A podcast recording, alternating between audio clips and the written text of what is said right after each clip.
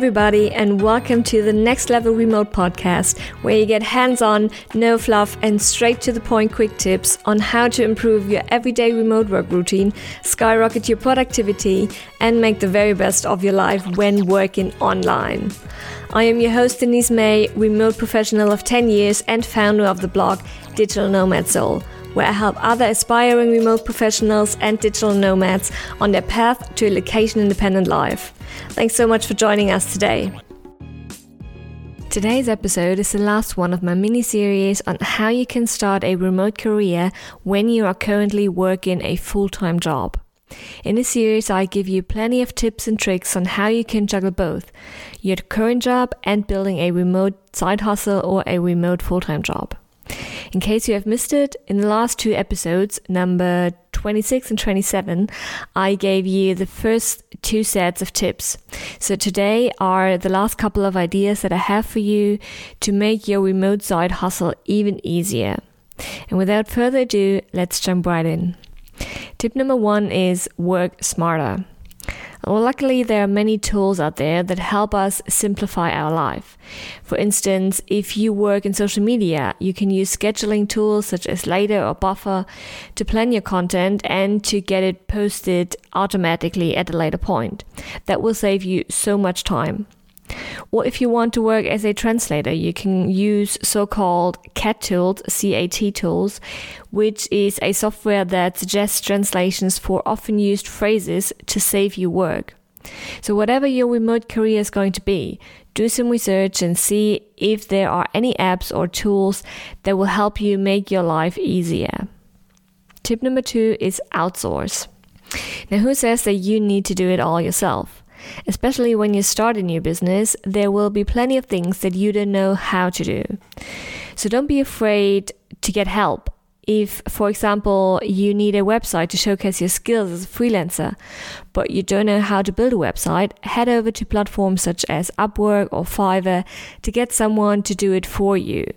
Here you can find decent quality work for little money. Or maybe you are terrible at writing copy. Why not get a professional copywriter? If you're on a tight budget, then of course you need to evaluate what's more important to you in your current situation.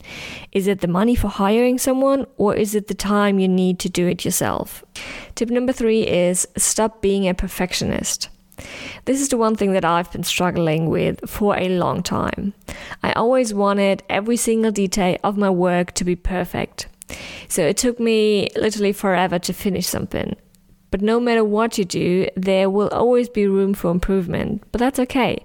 Like, done is better than perfect. Finishing something today that looks okay is still so much better than finishing it next year when it might finally be perfect. So don't waste your time on trying to make everything perfect, just do it. Tip number four is kill time wasters. Let's be honest. How much time do you spend every day scrolling through your Instagram pics or your Facebook feed? Or how many hours do you watch TV or Netflix every day? You need to stop that.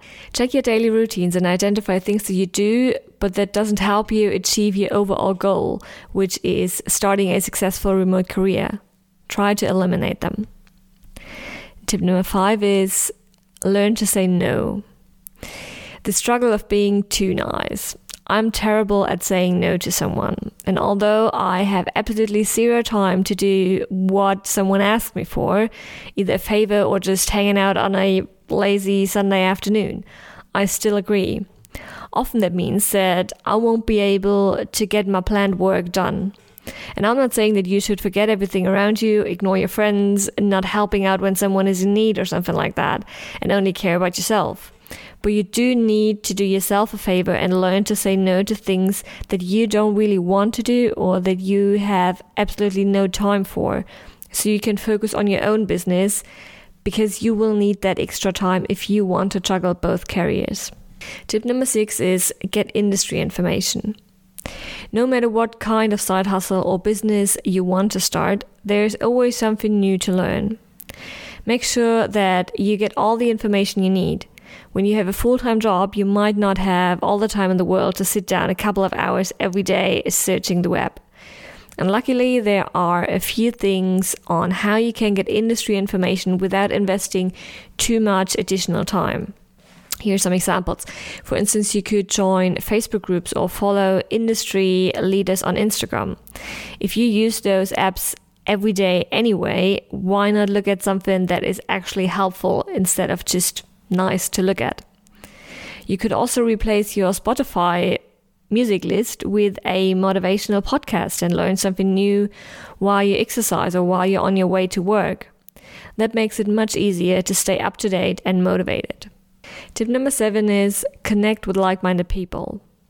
If you live in a big city, then chances are pretty good that there are some meetup groups with like minded people near you.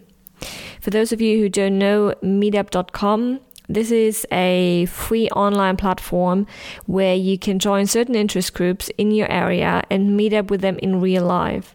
For instance, you could find groups like yoga in Berlin or fine dining London or web designers in New York.